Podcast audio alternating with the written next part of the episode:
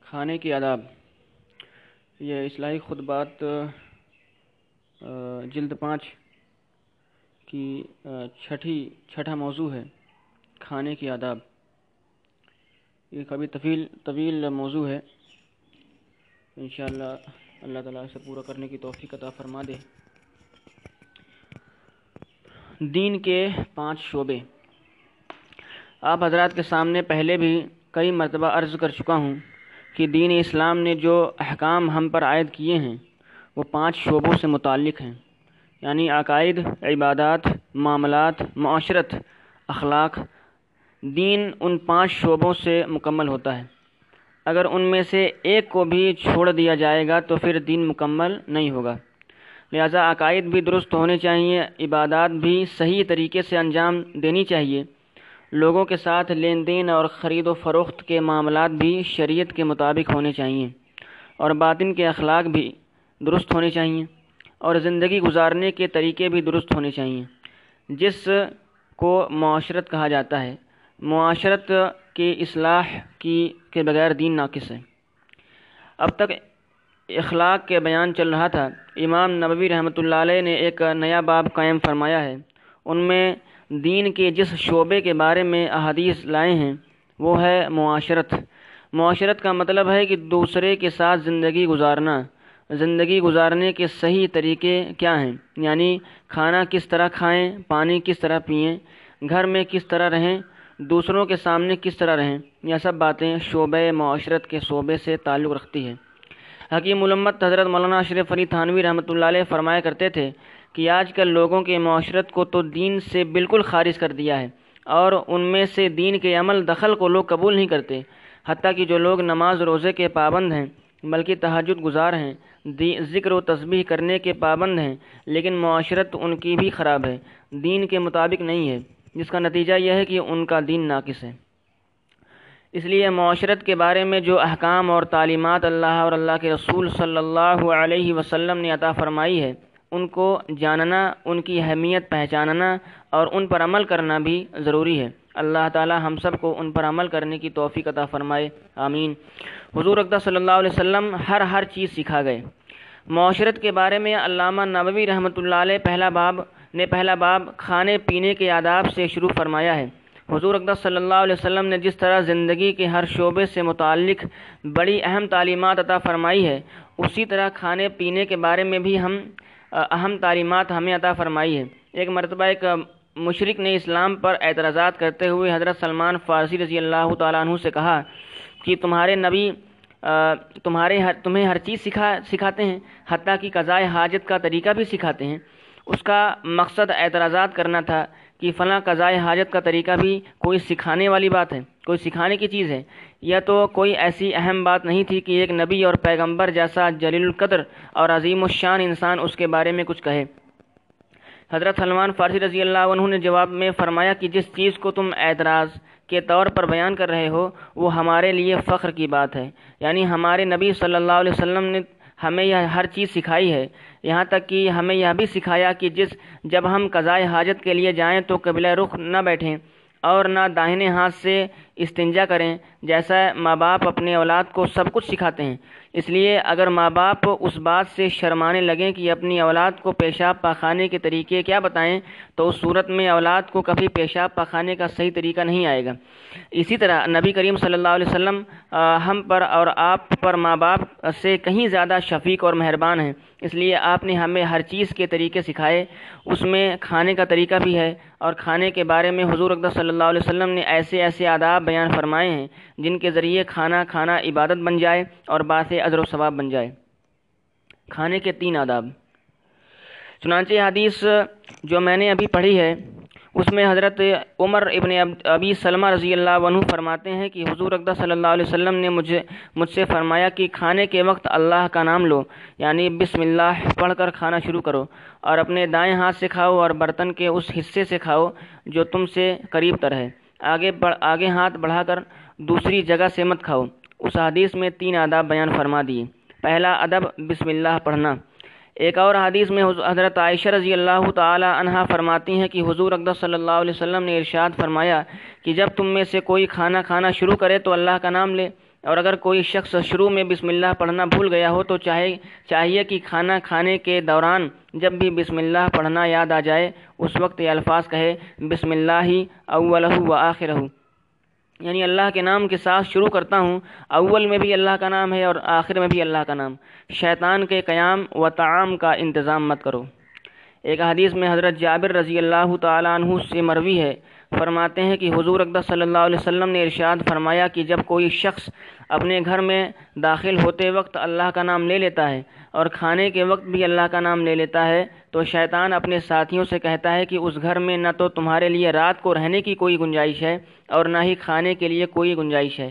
اس لیے کہ اس شخص نے گھر میں داخل ہوتے وقت بھی اللہ کا نام لے لیا اور کھانا کھانے وقت بھی اللہ کا نام لے لیا۔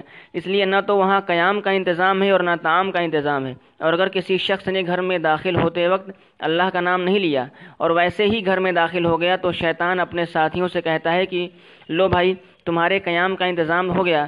تم یہاں رات گزار سکتے ہو، کیونکہ یہاں پر اللہ کا نام نہیں لیا گیا۔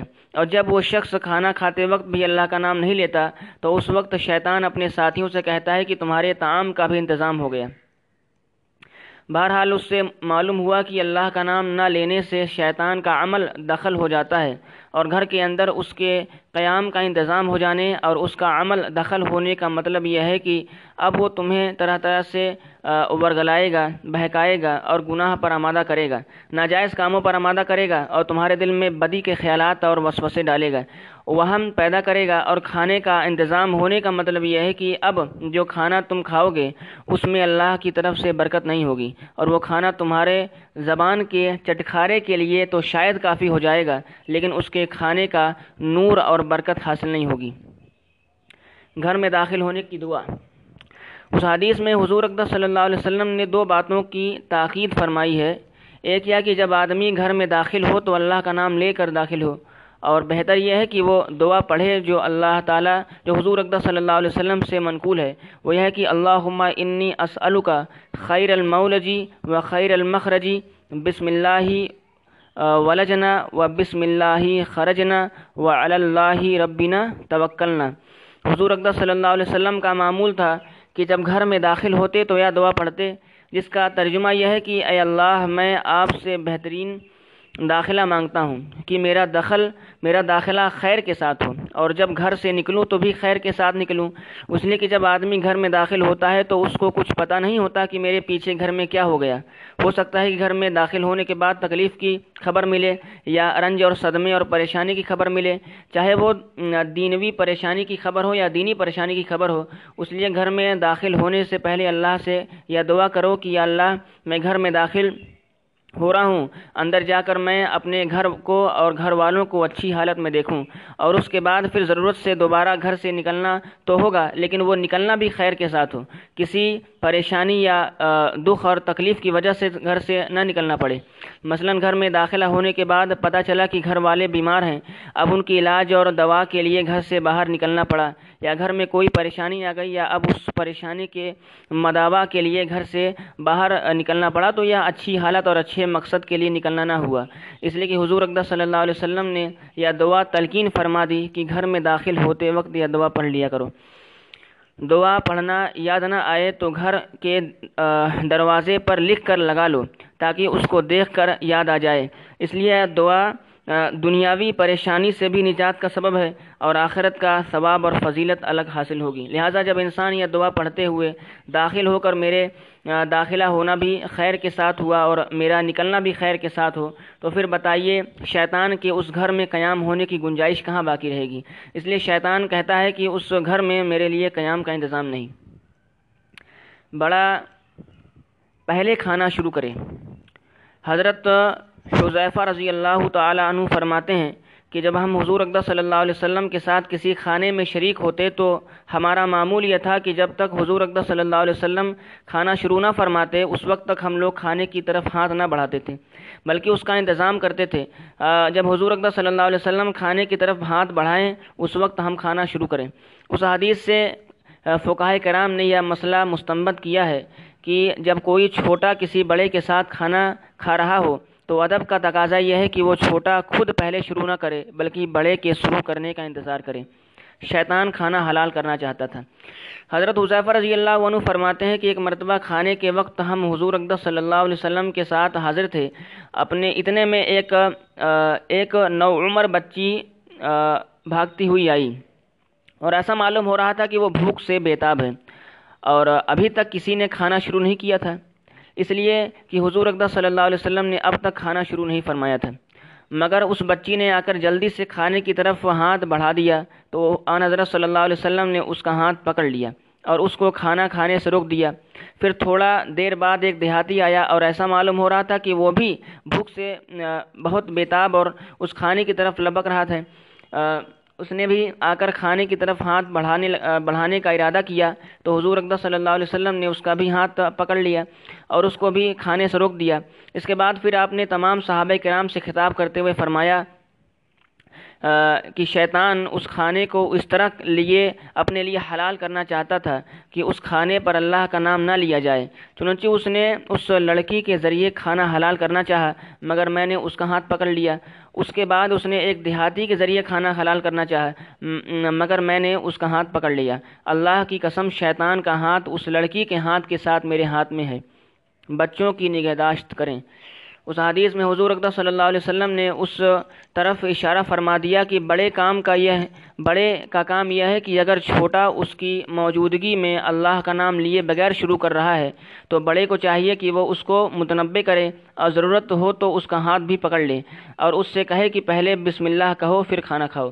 آج ہم لوگ بھی اپنے اہل و عیال کے ساتھ کھانے پر بیٹھتے ہیں، لیکن اس بات کا خیال نہیں ہوتا کہ وہ اولاد اسلامی آداب کا لحاظ کر رہی ہے یا نہیں کر رہی۔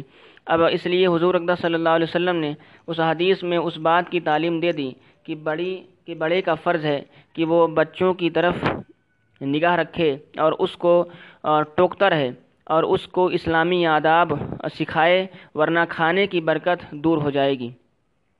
شیطان نے قے کر دی۔ حضرت امیہ بن عشی رضی اللہ عنہ فرماتے ہیں کہ ایک مرتبہ حضور اقدس صلی اللہ علیہ وسلم تشریف فرما تھے آپ کے سامنے ایک شخص کھانا کھا رہا تھا۔ اس نے بسم اللہ پڑھے بغیر کھانا شروع کر دیا تھا۔ یہاں تک کہ سارا کھانا کھا لیا، صرف ایک لقمہ باقی رہ گیا۔ جب وہ شخص اس آخری لقمے کو منہ کی طرف لے جانے لگا تو اس وقت یاد آیا کہ میں نے کھانا شروع کرنے سے پہلے بسم اللہ نہیں پڑھی تھی۔ اور حضور اقدس صلی اللہ علیہ وسلم کی تعلیم یہ ہے کہ جب آدمی کھانا کھاتے وقت بسم اللہ پڑھتا، پڑھنا بھول جائے تو کھانے کے دوران اس، ان جب دوران جب اس کو بسم اللہ پڑھنا یاد آ جائے تو اس وقت وہ بسم اللہ اول آخرہ پڑھ لے۔ جب اس شخص نے یہ دعا پڑھی تو حضور اقدس صلی اللہ علیہ وسلم اس کو دیکھ کر ہنسنے لگے۔ پھر آپ نے فرمایا کہ جس وقت یہ کھانا کھا رہا تھا تو شیطان بھی اس کے ساتھ کھانا کھا رہا تھا۔ لیکن جب اس نے کھانا، جب اس نے اللہ کا نام لیا اور بسم اللہ اول آخرہ پڑھ کر پڑھ لیا تو شیطان نے جو کچھ کھایا تھا، اس کی کہہ کر دی۔ اور اس کھانے میں اس کا جو حصہ تھا، اس ایک چھوٹے سے جملے کی وجہ سے وہ ختم ہو گیا۔